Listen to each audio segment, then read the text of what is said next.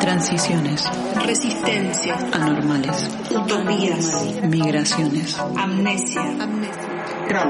Una serie de podcasts dedicados a generar un archivo de sentimientos de nuestras culturas públicas. Un programa en la encrucijada del anticolonialismo y la disidencia sexual. Ahora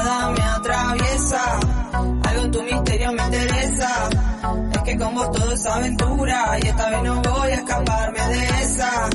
No nos hace falta promesas, si estás en otro y mi perfume te atropella. Cuando estoy perdida yo siempre me encuentro alguna de tus huellas. Es mi paisaje, este es mi valle, las casas de barro sin terminarse. Cuando el dinero es poco, el corazón es grande. Falta educación, pero hay gente muy amable y no, no me quites mi herencia, no. Yo quiero cantarle a este sol. Soy el esclavo de un español que rompió sus cadenas y a su tierra liberó. La ideología positivista argentina elaborará la noción de atraso social como contraposición a las ideas de desarrollo, orden y progreso.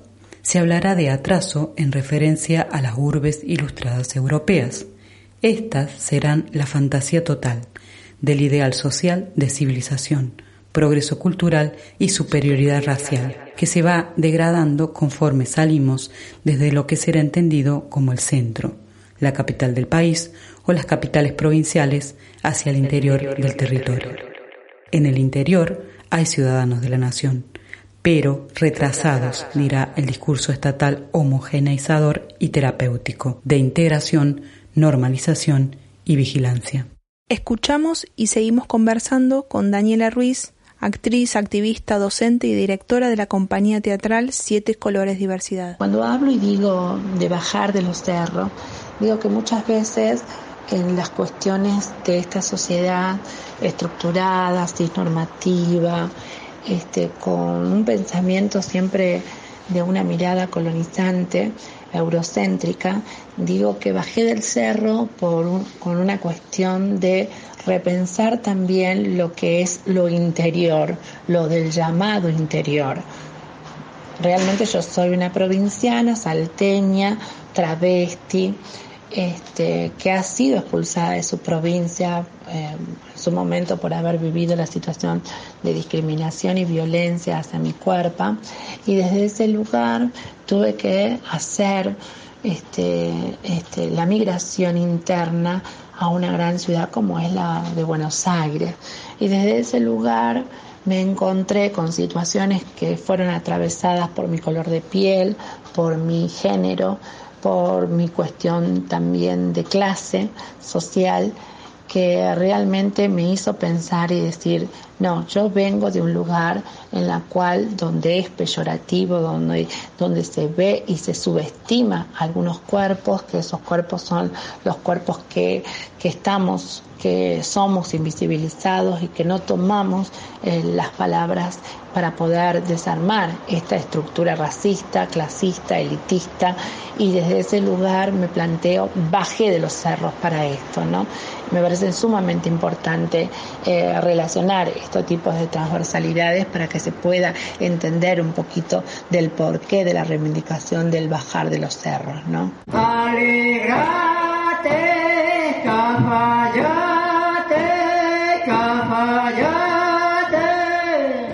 El valor potencial del construccionismo social feminista occidental se entrunca en buena medida porque el feminismo, como la mayoría del resto de las formulaciones teóricas occidentales que interpretan el mundo social, no puede alejarse del prisma biológico que inevitablemente percibe las jerarquías sociales como naturales.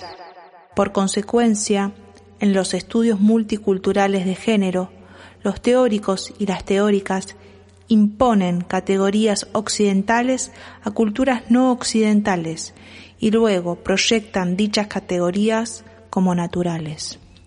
La forma en que las diversas construcciones del mundo social de otras culturas se usaban como evidencia de la constructividad de las categorías de género, tales como operan en Occidente, anula las alternativas ofrecidas por culturas no occidentales y socava la afirmación de que el género es una construcción social. Oyeron que, oye la invención de las mujeres.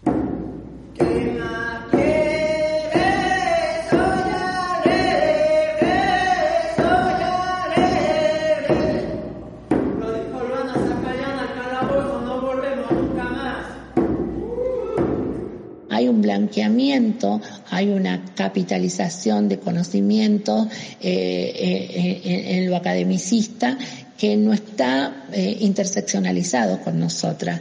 Y esto también tiene que ver cómo se piensa y cómo se forma en un pensamiento este, crítico también a los feminismos que existen en Argentina o que existen en Latinoamérica, ¿no?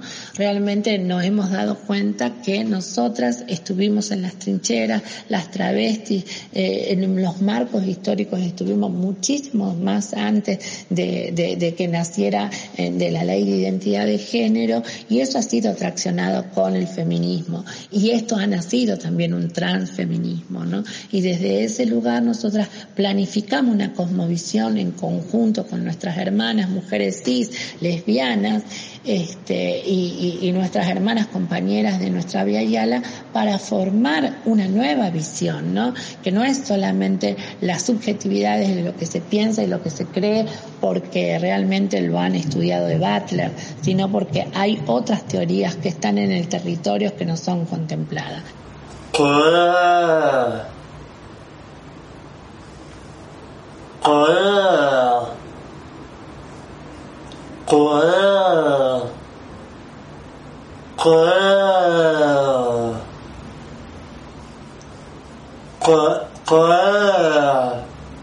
En enero de 2006 me encontraba junto a otro activista de CUTS en una mesa informativa que el colectivo había preparado en el Teatro Novedades mientras se desarrollaba el cuarto encuentro lésbico de artes.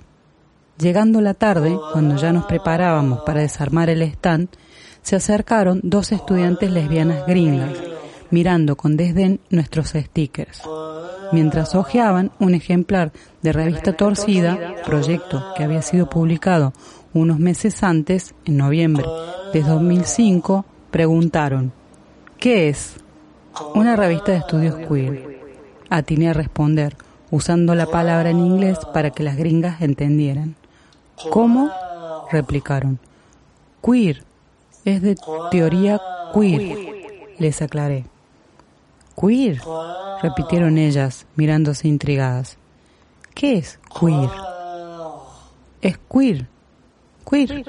Como el insulto homofóbico. O como raro en inglés. A esas alturas ya estaba angustiado. Queer. Queer. Queer. Repetía gesticulando y alterando los modos de pronunciación, intuyendo que el problema podía estar radicado ahí. De pronto, las gringas se miraron y exclamaron, ¡Ah! ¡Queer! ¡Queer! diciéndolo de una manera que nunca había oído en mis conversaciones, ni con activistas ni con teóricos de Latinoamérica.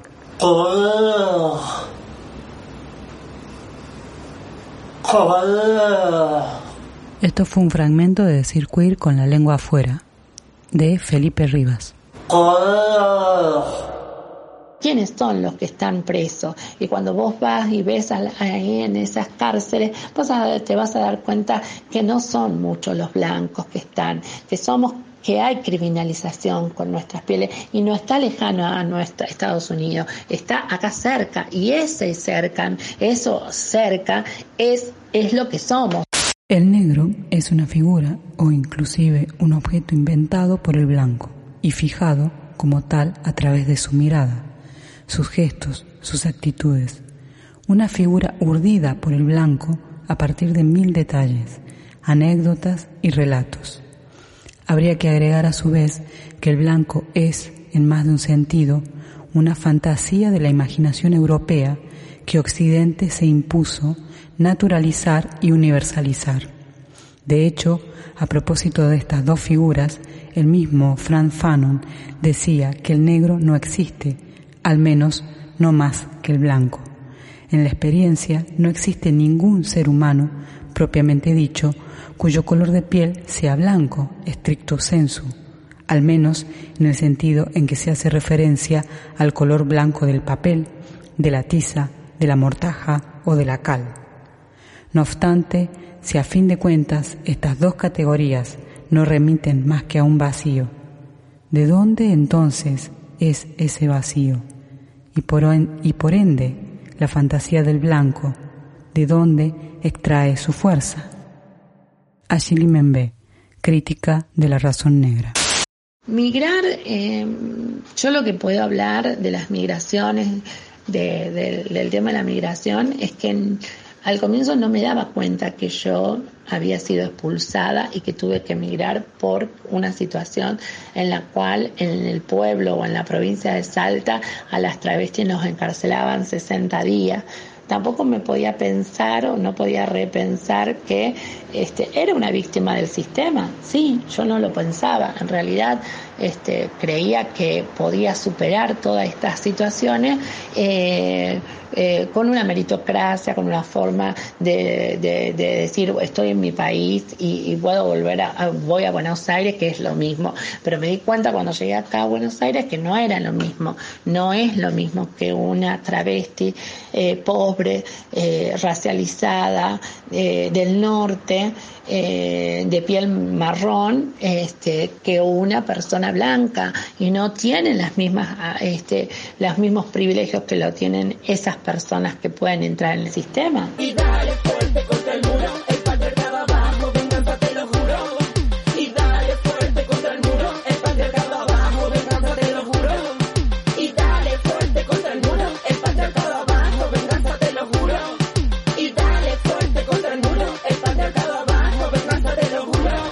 Diario de una marica mala, Capítulo 11.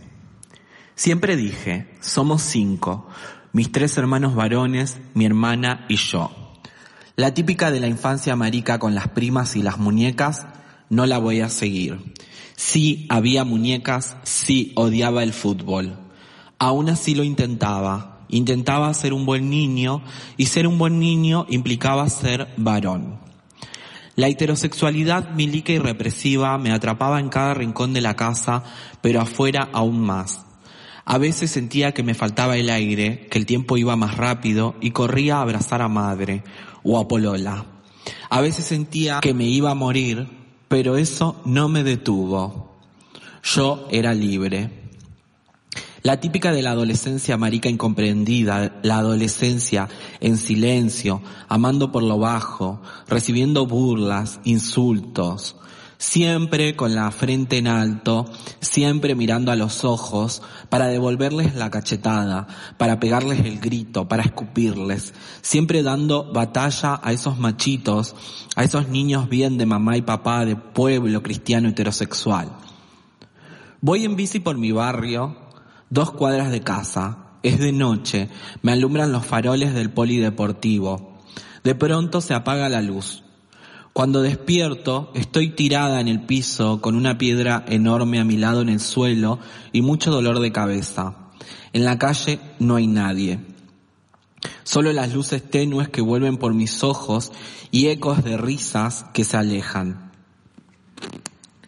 Tiempo después, o años, no estoy segura, lo sé. Un grupo de pibes que entre risas me pegan con una piedra por puto. Dato, el que me pega con la piedra es un pibe muy humilde del barrio más pobre de mi pueblo en Formosa. El pibe de labios leporinos. Del que todos se burlan por leporino y por pobre. Ni un poquito de empatía para los putos. La típica de la marica que se va del pueblo, conoce el mundo, la historia, se forma, se emancipa, se empodera, diosa divina soñada, cansada de triunfar, entre paréntesis mentira, estudia una carrera universitaria, se recibe, se vuelve activista, escribe un libro, da batalla. ¿La voy a hacer? ¿No la voy a hacer? ¿Sí o no? Mm. Escuchamos Diario de una marica mala, de Ulises Rojas. La amnesia, el olvido de algún evento traumático, las dudas y fragmentaciones del recuerdo hace que emerjan sensaciones y sentimientos menos conscientes, racionales y dubitativos. Esa experiencia amnésica, ese mal de archivo biográfico, esa opacidad, resulta entonces productiva y habilitante de emociones, relatos y nuevas representaciones impensadas. Me puse a pensar en el tiempo como algo más que no podemos retener. Las luces que van se confunden con las que vienen. Me alejo o me acerco. Me lanzo a todo aquello que no puedo retener y no me asusta. Me lanzo, audaz, a todo aquello que no puedo retener, despojada de todo conocimiento. En el camino, de noche, veo las luces y nada más. No estoy sola, aunque me siento sola. Tengo personas a cargo. Mis hijos duermen en los asientos de atrás. Ellos no saben mucho de mí. No saben que, en este momento, mientras manejo, sin saber si las luces que veo me acompañan o me enfrentan, igual me lanzo hacia adelante, sin tristeza por lo que voy dejando atrás. Tampoco saben que, mientras manejo en la noche, sin saber si las luces que veo me acompañan o me enfrentan, yo me pongo a pensar en el tiempo, el tiempo como algo más que no podemos retener. Escuchamos el poema Parque Las Heras de Acheli Panza. Sobrevivimos en la amnesia del relato oficial. Este fue nuestro sexto y último episodio, episodio A, Amnesias. Y así nos despedimos de Trauma. Gracias por acompañarnos hasta aquí. Trauma, un archivo de sentimientos de nuestras culturas públicas. Segunda temporada. En la operación técnica, Alberto de la Hoz. En la producción general, María Salazar. Idea, creación y conducción, equipo Río Paraná. Trauma se encuentra disponible en distintas plataformas digitales, en la web de Cinegoac, www.cinegoac.com y en la de Consoni también, a quienes agradecemos especialmente su colaboración, www.consoni.org. Para encontrar los demás episodios de esta temporada y la primera, pueden acercarse también al canal de Consoni Radio de Spotify y a su iBox. Pueden encontrarnos en las redes sociales a nosotros como arroba Río Paraná, somos Duen Sachi y Mac de Santo. Agradecemos especialmente la presencia musical de Flor Linchera. Trauma es un programa en la encrucijada del anticolonialismo y la disidencia sexual que fue organizado por el Festival Internacional de Cine y Artes Escénicas Gay Levo Trans de Bilbao. Cinegoac, financiado también por el Departamento de Cultura y Políticas Lingüísticas del Gobierno Vasco.